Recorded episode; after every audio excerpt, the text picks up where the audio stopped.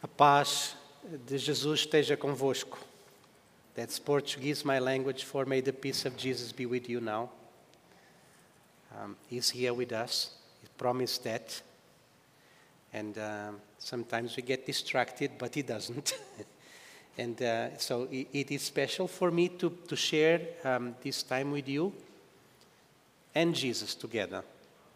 It would be great just to be with you today and recognize that uh, we can be in mission, we can fulfill our calling uh, with your support, and so that makes us partners. And uh, I wish I could have time to tell you how much God is doing with us together in that part of the world. But it is even better if Jesus is here, because then we, we, we can have something that lasts, something that will remain with us um, for eternity. So uh, last week, we all around the world, in all kinds of languages, in all kinds of places, um, people in all kinds of situations were doing what we, you did here. We were celebrating that uh, our Lord's death and resurrection. Easter is the highest moment um, in, our, in our faith uh, as Christians. We are only here because Jesus um, came out of the dead, he, he resurrected. I'm getting to know you. uh, we're part of something big only because Jesus came to live again. So this is a no small thing, and I, I want to bring that back today because uh, Easter is not over. Indeed, once we celebrated the resurrection, we are invited to practice death and resurrection with Jesus. To follow Jesus means that we practice that every day. That, like Him, we die for our agendas, for our expectations, for our dreams and illusions, for our stubbornness of trying to live the life on our own terms, do our own thing, uh, keep ourselves out of problems and getting some kind of happiness. We give that all away. We die for that so that we can have the real, lasting, special life that Jesus uh, is living now and is calling us to be part with Him. So, the whole idea that Easter calls us to practice death and practice resurrection ourselves every day. The life of a disciple, and I take it that you are all, like me, followers, we, we are students, we are learning from Jesus what it means to live. Um, uh, the life of a disciple is that of following, following. That means not just to follow in the, everything we do today, um, the choices we make, and so on, but also we follow Jesus in denying ourselves, picking up our cross, and just go on into his agenda. He did say that if you want to come after me, that's what you got to do. You got to deny yourselves, pick up your cross, and follow me. Didn't do that to take away um, all the wealth that He already has given us. He just wants to put it out there uh, abundantly. And that's why we need to deny little dreams and little expectations to have the bigger ones. So let's just take this moment today to review once again the centrality of the message of Easter. Uh, it's not just another message, it's not just another thing we do you know, we check in the box of our believers. Yes, Easter. It's actually central because it's about Jesus, and Jesus is the name above all names. The whole of creation was is doing, and the whole of creation is worshiping Him. And we are called to be part of that as well. So it's no little thing.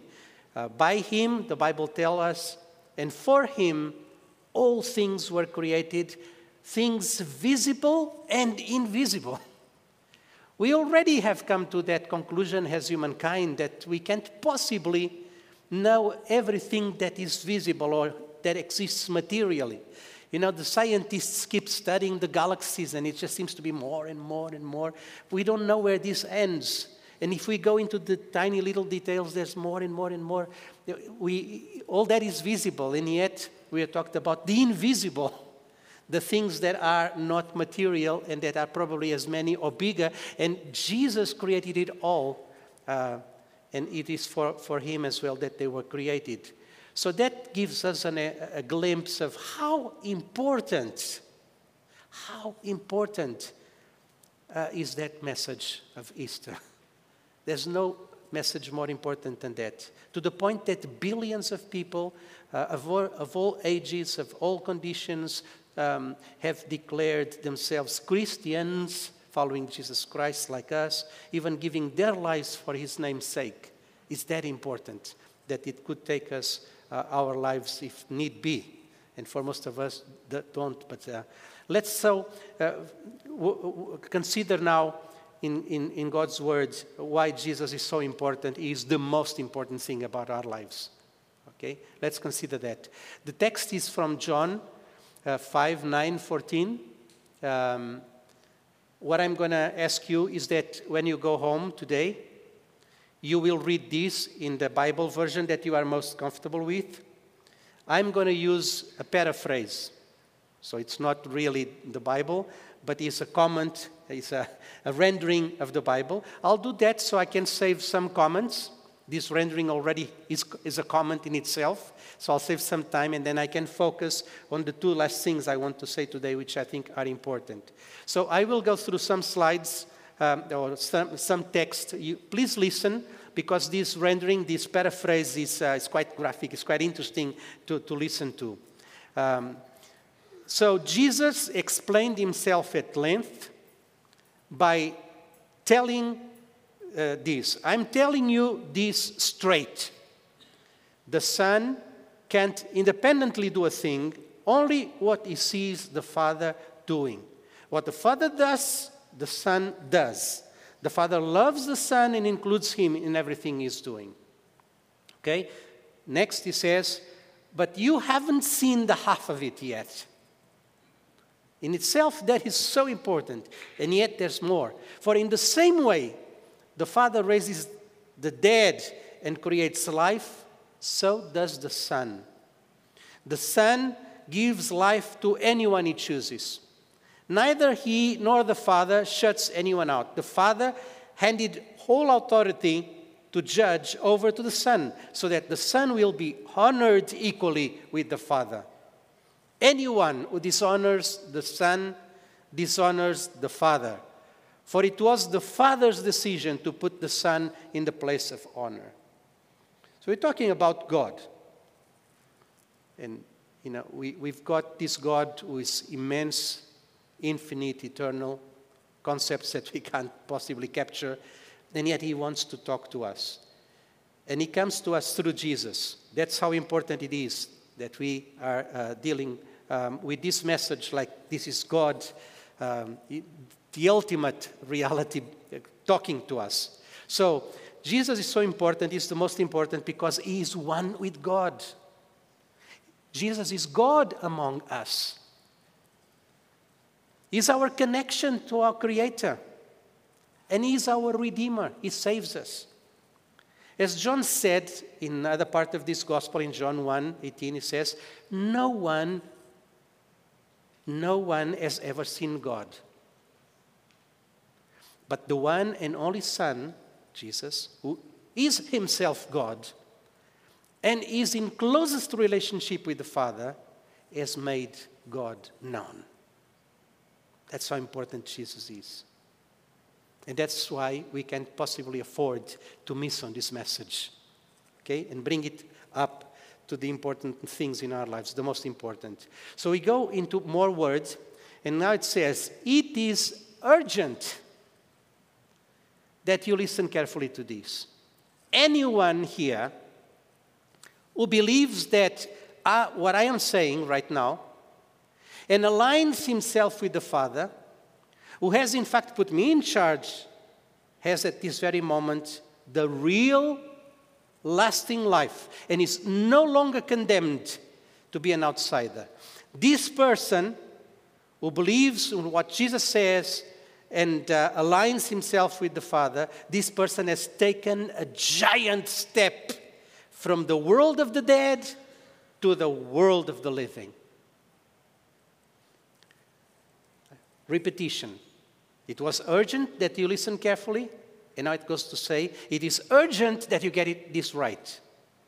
The time has arrived, Jesus says, and I mean right now, when dead men and women will hear the voice of the Son of God, and hearing will come alive.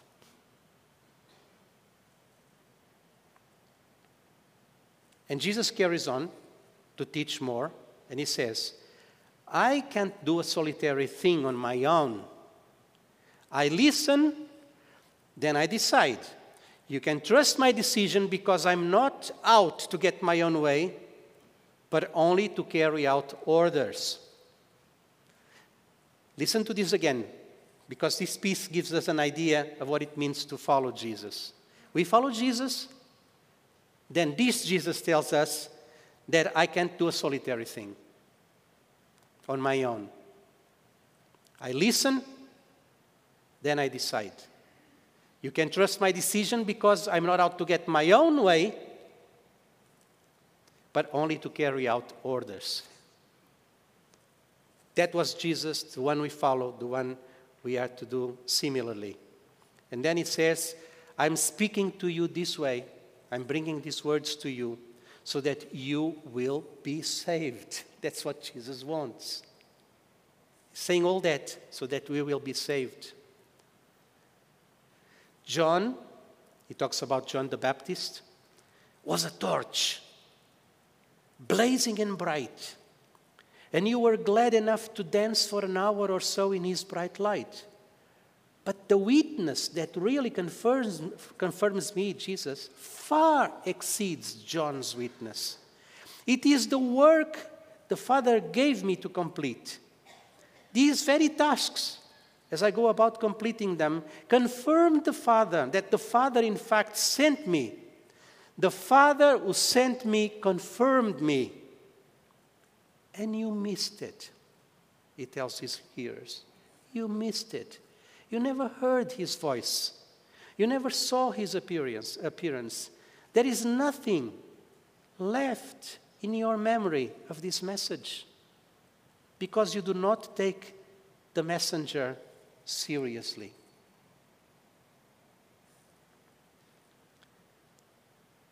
You have your heads in your Bibles constantly because you think you'll find eternal life there.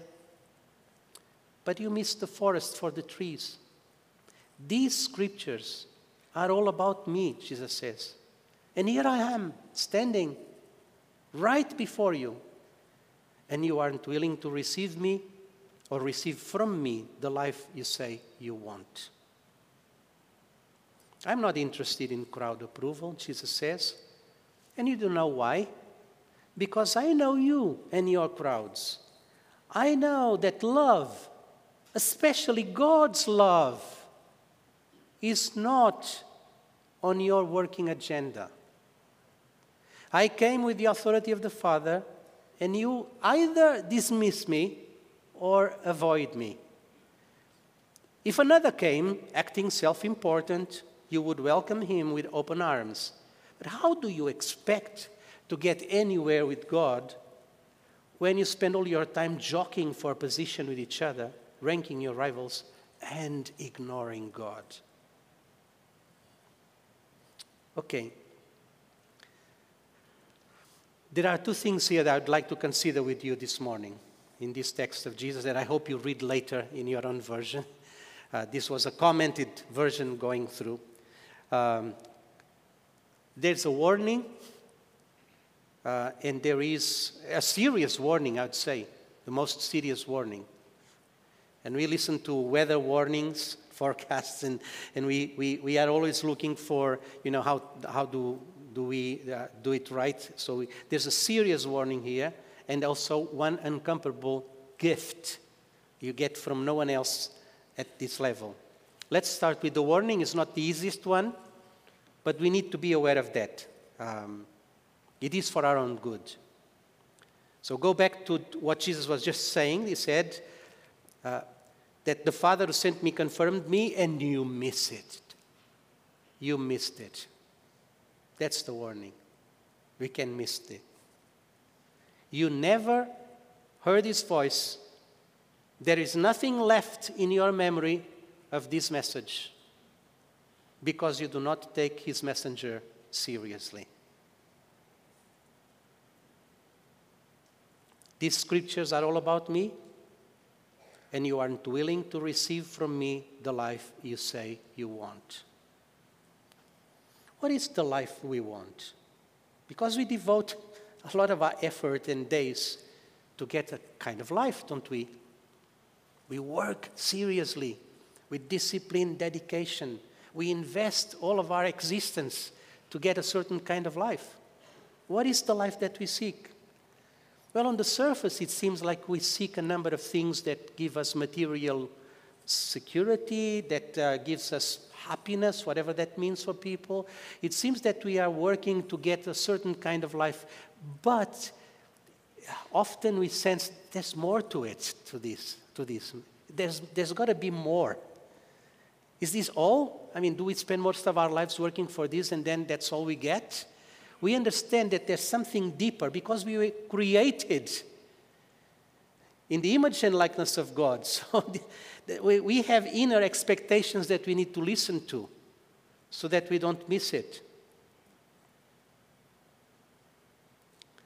Jesus says in this rendering, I know that love, especially God's love, is not on your working agenda. Really? What is my working agenda? What gets me out of bed every day and drives me around and makes me invest myself? What is my working agenda? If someone asked me this question, what would I say? Jesus says that love, especially God's love, is not in their working agenda, the people he was talking to. He says, I came with the authority of the Father, of my Father, and you either dismiss me or avoid me. When it comes to make decisions in our lives, to make choices, do we dismiss Jesus' participation in them? Do we avoid Jesus sometimes because either we feel guilty or we feel shame or we feel whatever and that we don't want to go the best way because we're kind of hoping that uh, the other way will work out somehow and then I don't have to submit or I, I, can do my own thing. I'll work it out. I'll find a way around. I find another coach, another personal trainer. I'll listen to more TED Talks and I'll get it right. And by doing that, sometimes we are avoiding the clear, loving voice that wants to get us past that and even go beyond. Jesus says these incredible warning words. How do you expect to get anywhere with God ignoring God? That's not how you get there. Now, Jesus here, during this passage in John 5, was talking to religious people. And I think to a certain degree we can consider ourselves religious. He was talking to religious people of his time. Not just religious people who have a voice and discourse and go to church. He was talking to people who are really serious about their religion. He was talking to the Pharisees. They've got a bad reputation. But I mean, if you want, if you, if you want to look for people who invested all of their lives in, into their convictions, this would be the Pharisees. You know, these guys were um, models uh, of devotion, of commitment, of going to extremes to fulfill their faith. And Jesus is talking to them. And because they are resisting him, they are still thinking that they get it somewhere else. So they're resisting Jesus and his message, and they will actually kill him for the message. Okay? But even though he was talking to his people, uh, these Pharisees, these religious people of his time, maybe we can hear a little warning for ourselves too. Because sometimes we kind of put all our expectations on religion. And uh, religion could be sometimes a substitute for a relationship with the Lord, an ongoing relationship. Um, because I've, I've done all the religious good stuff, I can rest. But then I, I avoid Jesus. I, I'm talking about what I know. Uh, this is a struggle that once in a while I have to go through myself. Okay? It seems to be the easier way. And I'm always looking for shortcuts. And so I get into trouble often. But this is um, these words, I think, come to us that might have taken Jesus' message superficially. It, it sounds good, it's nice, I subscribe it, but then I go on with my life. So we miss the message. We're missing the message if we're not hearing his voice. Having our memory focused on a million other things and not taking Jesus, Jesus seriously enough, we ignore God in many of our decisions, in many of our situations, etc. So there is a warning uh, voice here. You know, we live, we are a generation of humans living in the 21st century who has been described by someone as um, the burnout society. What it means, you know, you know burnout. Some of you have experienced burnout. I have experienced burnout myself. We come to the end of our resources, there's nothing left. Some go into depression and stay there for a long time.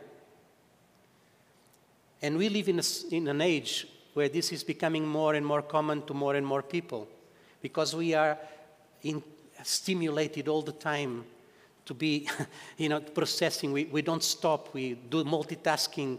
We, we get uh, all these proposals, these um, uh, invitations, and we want to jump into all then and be connected. And, and, and people get uh, tired and tired to the point of uh, exhaustion and burnout. So our attention, yours and mine, in this age, is being um, the motive of competition there's a competition out there to get our attention, to get more commitments from us, um, to even take our affections. And we put our heart into all these different things that are suggested to us. And that brings great costs to us personally, to our families, to our communities. We are indeed killing ourselves. In this burnout society, it's said that we are now come to the point where we are the master and the slave at the same time. And it's a merciless master, and the slave is being killed um, because we follow our own ways. We follow what it sounds good out there. Seeking first the kingdom of God. You heard these words? That's what Jesus says. What should we do? Seek first the kingdom of God. That means seeking his reign over our hearts and minds each day. Seeking the kingdom of God is seeking that He reigns, that He is the king and I'm the subject, that I'm managed, if you want, by, by God. That's what seeking the kingdom of God means uh, to me. Everything else the Lord will take care of. Seek you first the kingdom of God, and God will take care of everything else.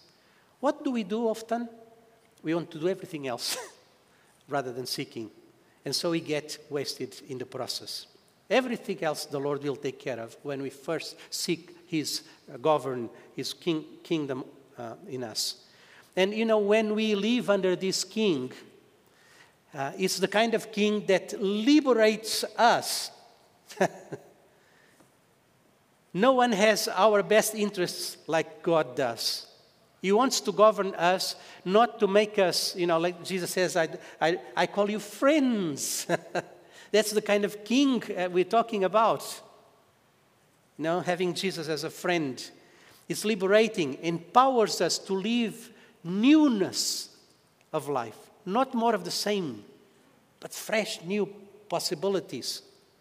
Yeah? We that way become an inspiration. When people are seeking out references, how can we live?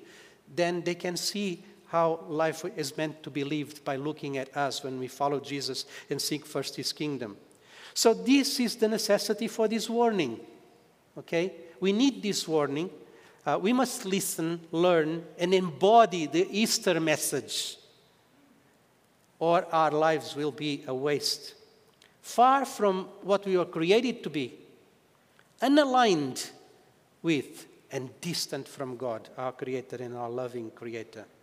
If our life is dependent on, uh, on, on something, you know, imagine that you've, you've been told by the doctor that you have a deadly disease and you're going to have a, only some, some more time to live. All of us have so more time to live. We don't have unlimited time.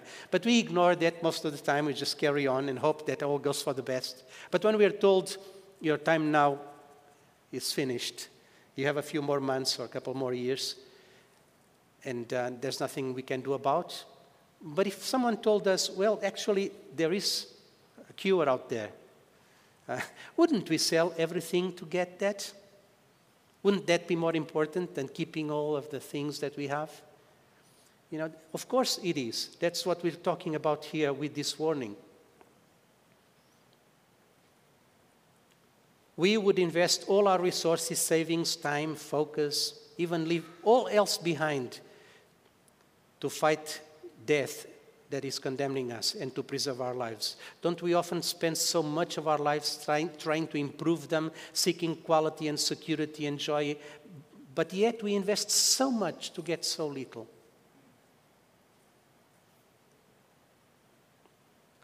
That's the warning. But of course, there are the good news. Okay?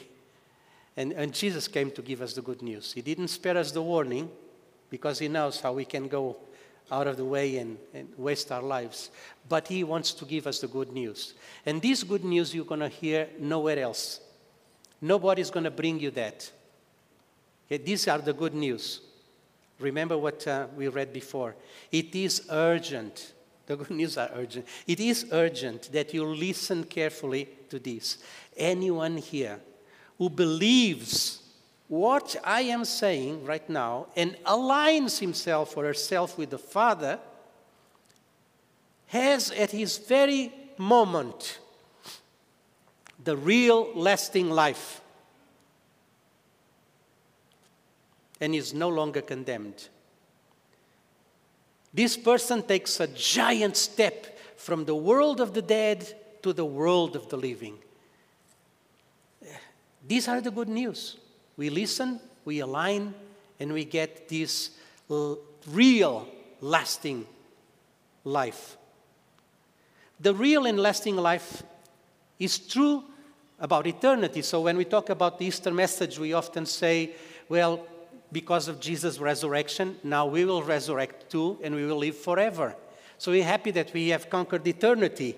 And then we push that aside often and say, well, one day, when I die, I'll grab that Okay, I will live the eternal life then.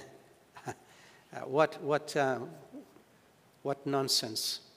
You know, um, the real and lasting life is uh, eternal, but eternity includes the present moment, includes today, includes this very moment we are here together. The whole of this day, every other day, coming this week, for the rest of our lives, we're living eternity already. which means we don't push it aside and one day I'll deal with that. Now we are now living eternal life and this lasting, real lasting life. Living the world of the living instead of the world of the dead requires absolutely that we fix our eyes and fine tune our agendas on Jesus, listening carefully to Him every single day of our lives. So, this Easter message, the importance of Jesus, and it seems like. Uh, should we be talking about this? Don't we all consider already Jesus to be important? Why, why do we need to be reminded of that all the time? The importance of Jesus in our lives and our world is immense. It makes all the difference. It is the night or day, death or life kind of difference. No other message is that important. We need to be reminded over and over again because of all the noise around us and even inside us. And that real and lasting life is available now to each person. I'm not just talking about the eternal salvation and the now living that real and lasting life now. It's available to each one of us, to our neighbors, to our fellow workers, to our fellow students, to every person everywhere in the world. And as we receive this life and become the demonstration of that life, to all around us. Let me just say something about this. You know, I've shared this uh, testimony before. I came to the United States at 17 years old as an exchange student. And uh, I lived with an American family in Florida for one year and went to high school and graduated as a senior. Back then, I was a Marxist. I was involved in politics.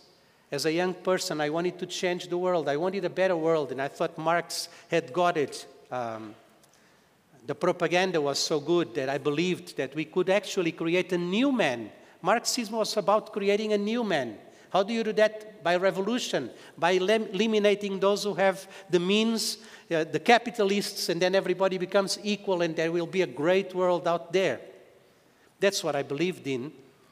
And then this family I lived with, they embodied the Easter message at home. You live with them every day.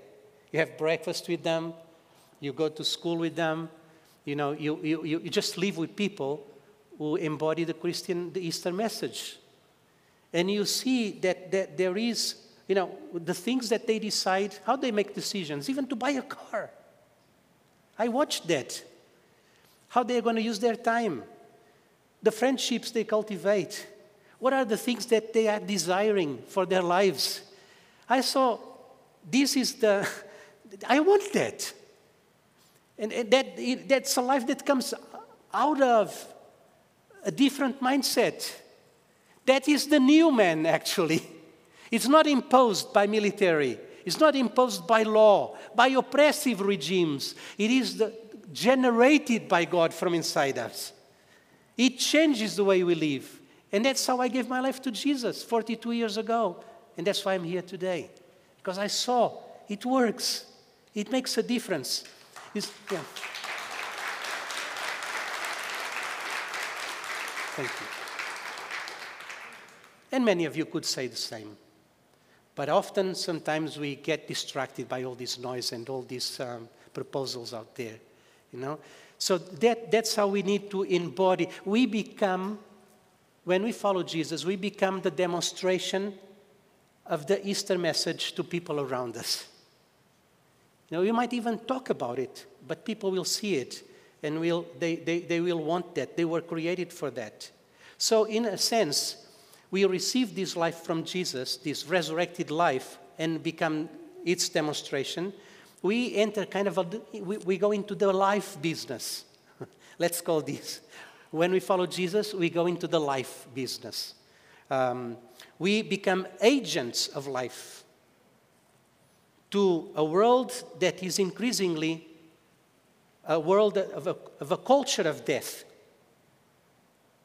You know, simple things like when we became, when we got married, Rita and I, people say, oh, you are too young. What are you doing with your lives? And we thought we're doing, you know, this is life, this is good, but people felt, you know, you're going to lose your independence, and each one of you, and all the problems of married life. Don't get into that. It's, it's too early. Uh, delay that. And then we had the first child, and they said, oh, a child, you know, bringing a child into this world. And are you serious? and then the second one, you must be crazy. And then the third one, and even our family said, four. You guys, stop it. You know, it's like people, they, they don't see life; they see death. All around us, we look, we open the news, what we see death, death, death. It's, it's about killing, it's about, uh, it's about not seeing possibilities, but just seeing limitations. It's about scarcity, about uh, misery, destruction. And we are agents of life in this kind of place. We are often the voice in the room that has hope because we live hope, as we sing, we have the living hope of Jesus in us. Living hope. It's not a wishful kind of thinking. it's living, it's, it's, it's actually changing the way I look at things, the way I get involved with people, the way I run my life. And so, as we become agents of life, fighting the current culture of death, we end up being people who liberate. You know, as Marxists, we wanted to liberate the world. But they don't come closer to us Christians liberating people one by one from the claws of death and I'm not just saying claws of death when you start, you know, finish breathing, but the claws of death that keep people dead while they are still breathing, because there's nothing else beyond it. In conclusion, we're coming to the end. How shall we then live this Easter message? So I'm, I'm getting help here. Okay, I'm going to get the Apostle Paul. Uh, I think he, he's going to do it much better than me. So I'm reading um, the NIV version, and then I'll go again into the paraphrase, the message that I've been using, because the paraphrase kind of brings a little color into it and it makes it easier for us to capture some of the concepts. But let's go with, with Paul talking to the Philippians. And you've heard this passage before, but the question is how do we then live the Easter message? Um, what is the warning and the good news? How do we bring it into our days? And Paul says this Whatever were gains to me, I now consider loss for the sake of Christ. What is more, I consider everything a loss because of the surpassing worth of knowing Christ Jesus my Lord, for whose sake I have lost all things. I consider all these things garbage that I may gain Christ and be found in Him, not having a righteousness of my own that comes from the law, but that which is through faith in Christ. The righteousness that comes from God on the basis of faith.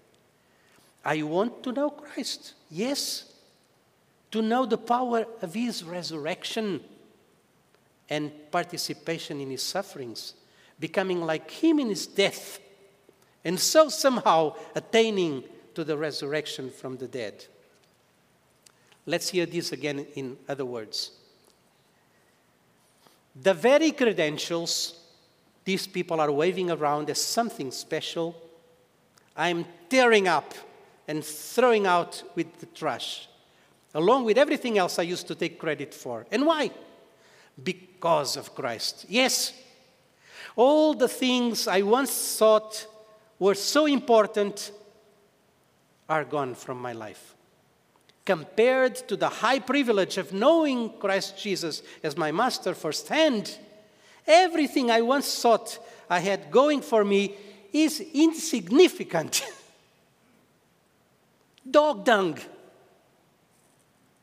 I've dumped it all in the trash so that I could embrace Christ and be embraced by Him. As you know, again, Paul was a Pharisee. He was very religious, a model of a religious person. He did it all with rigor, dedication, he was ready to go to all extremes necessary, including persecuting people and even participating in the killing of people because of his religious convictions. He was that serious. But all of his credentials, as it, as it says this, all of his credentials, all his awards for being such a person, all of his reputation, all of his religious achievements turned out to be little else than garbage to him. At least that's the way he saw them once he got to know Christ personally.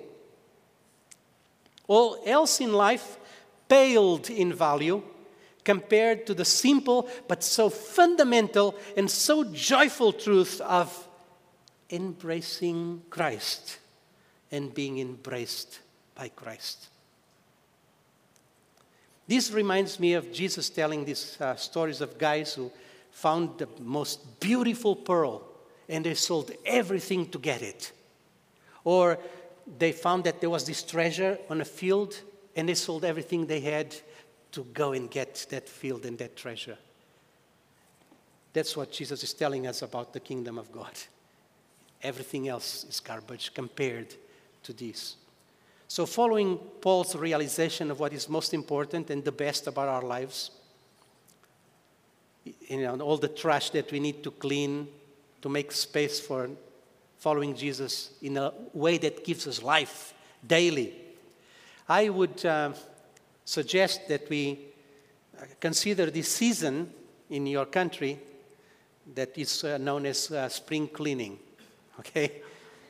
Everything has been closed, we have accumulated some dust and stuff, and, and now we go into our houses, open the windows, and let's get this sorted out and do some spring cleaning in our hearts and in our minds, in our agendas. Okay?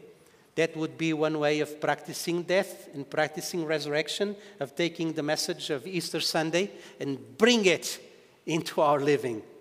So I would suggest that if you want now for a few moments, not too long, if you feel more comfortable and focus more, close your eyes um, and, and, and let's just make a quick exam here about this, um, taking the idea of spring cleaning.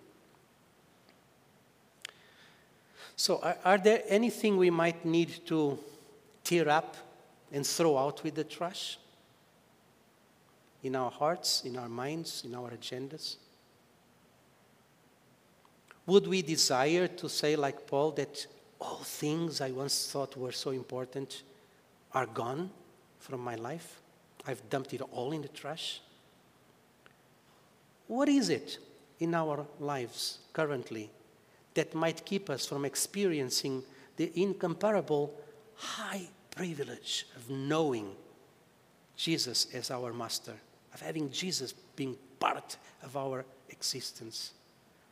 Could it be some of this garbage? Could it be worry, anxiety, fear?